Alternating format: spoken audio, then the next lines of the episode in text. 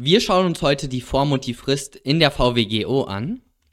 Und in unserem Aufbau der Anfechtungsklage sind wir jetzt hier beim Punkt 7 bei der Klageerhebung, die sich in Form und Frist untergliedert. Zunächst einmal die Form. Die Form richtet sich nach 81 VWGO. Die Klage ist beim Gericht schriftlich zu erheben. Bei dem Verwaltungsgericht kann sie auch zu Protokoll des Urkundsbeamten der Geschäftsstelle erhoben werden. Okay, also die Klage ist schriftlich zu erheben. Mehr kann ich auch da oder muss ich dazu auch gar nicht sagen. Da steht in der Klausur im Sachverhalt so drin. Perfekt, dann kommen wir jetzt zu der Frist und bei der Frist wird es jetzt interessant. Bei der Frist müssen wir einmal unterscheiden zwischen Ländern, die ein Widerspruchsverfahren haben und Ländern, die kein Widerspruchsverfahren haben. Paragraph 74 VWGO die Anfechtungsklage muss innerhalb eines Monats nach Zustellung des Widerspruchsbescheids erhoben werden.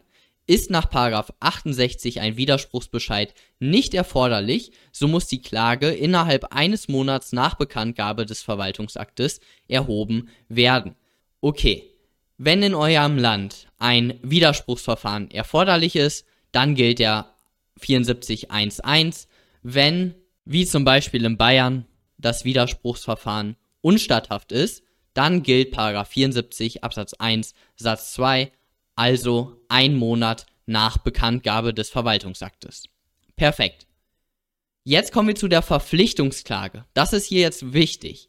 Bei der Verpflichtungsklage gilt grundsätzlich der 74 Absatz 2.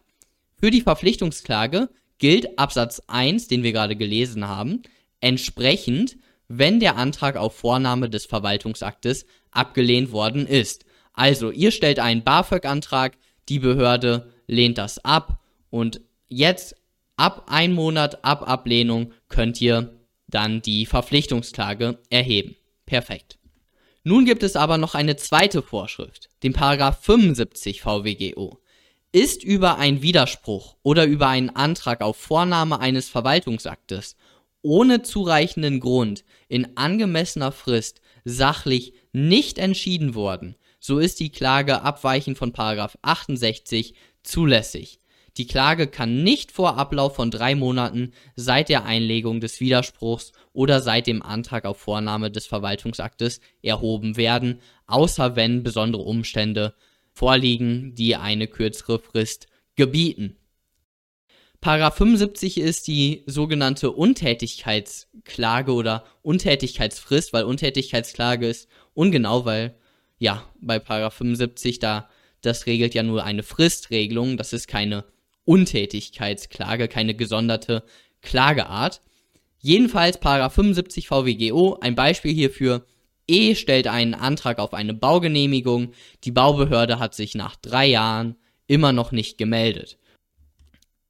Dann kommen wir zu der fehlenden Rechtsbehelfsbelehrung. Die ist in 58 Absatz 2 geregelt.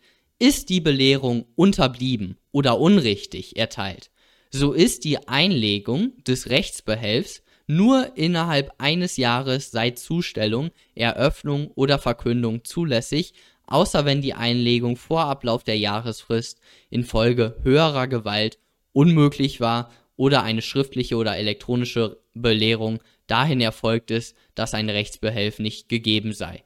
Okay, also man muss eben als Behörde den Verwaltungsakt mit einer Rechtsbehelfsbelehrung versehen. Oder muss nicht. Aber wenn man es nicht tut, dann gilt der Paragraph 58 Absatz 2, dann hat man nicht nur einen Monat für die, für die Einreichung der Klage, sondern ein ganzes Jahr. Also hier der Paragraph 58 Absatz 2 verlängert die Klagefrist von einem Monat auf ein Jahr, wenn die Rechtsbehelfsbelehrung fehlt oder unrichtig ist. Dazu kommen wir nämlich jetzt. Die Anfechtungsklage muss innerhalb eines Monats erhoben werden, haben wir gerade gelesen, Paragraph 74 VWGO. Wenn jetzt die Behörde als Rechtsbehelfsbelehrung schreibt, gegen diesen Bescheid können Sie innerhalb von vier Wochen Klage beim Verwaltungsgericht München erheben, dann ist das eine unrichtige Belehrung im Sinne des Paragraphen 58 Absatz 2 VWGO. Weil, wir lesen nochmal den Paragraph 74 VWGO, da steht drin, die Anfechtungsklage muss innerhalb eines Monats. Und hier in der Rechtsbehelfsbelehrung steht vier Wochen. Vier Wochen sind nicht ein Monat. Dementsprechend ist hier die Rechtsbehelfsbelehrung falsch oder unrichtig im Sinne des Paragraphen 58 Absatz 2 und somit gilt in diesem Fall die Jahresfrist. Das ist so ein Klassiker, also wenn da steht irgendwie binnen vier Wochen oder sowas in der Rechtsbehelfsbelehrung, dann wisst ihr automatisch, okay, hier gilt die Jahresfrist für die Erhebung der Klage nach 58 Absatz 2. Jetzt kommen wir nochmal ganz kurz zu der Wiedereinsetzung in den vorigen Stand. Das ist nicht so relevant eigentlich in der Klausur, aber man soll es mal ge gehört haben. Wenn jemand ohne Verschulden verhindert war, eine gesetzliche Frist einzuhalten, so ist ihm auf Antrag Wiedereinsetzung in den vorigen Stand zu gewähren. Der Antrag ist binnen zwei Wochen nach Wegfall des Hindernisses zu stellen. Okay, ihr seht hier also, so ist, das ist eine gebundene Entscheidung, also wenn man ohne Verschulden verhindert ist, dann muss dem Antrag auf Wiedereinsetzung stattgegeben werden. Perfekt. Das Klassikerbeispiel ist hierfür immer, K ist Opfer einer Freiheitsberaubung. Im Keller des T kann er keine Anfechtungsklage gegen die Abrissverfügung erheben. Okay, ist klar, er ist da eingesperrt, er kann keine Klage schriftlich erheben und dementsprechend, wenn er dann irgendwie befreit wird, und aus dem Keller raus ist, dann kann er einen Antrag auf Wieder Wiedereinsetzung des vorigen Standes beantragen und dann kann er dann eben wieder Klage erheben. Das war's dann von dem heutigen Video. Ich möchte noch mal ganz kurz anmerken, dass ich zu der Fristberechnung ein gesondertes Beispiel mache, wo ich einmal die Fristberechnung, ja, wie, in der wie ich sie in der Klausur prüfen würde, einmal durchgehe und ganz genau durchprüfe mit allen Normen, die ich erwähnen würde. Okay, dann könnt ihr Kommentare wieder unten da lassen und den Kanal gerne abonnieren und dann sehen wir uns beim nächsten Mal.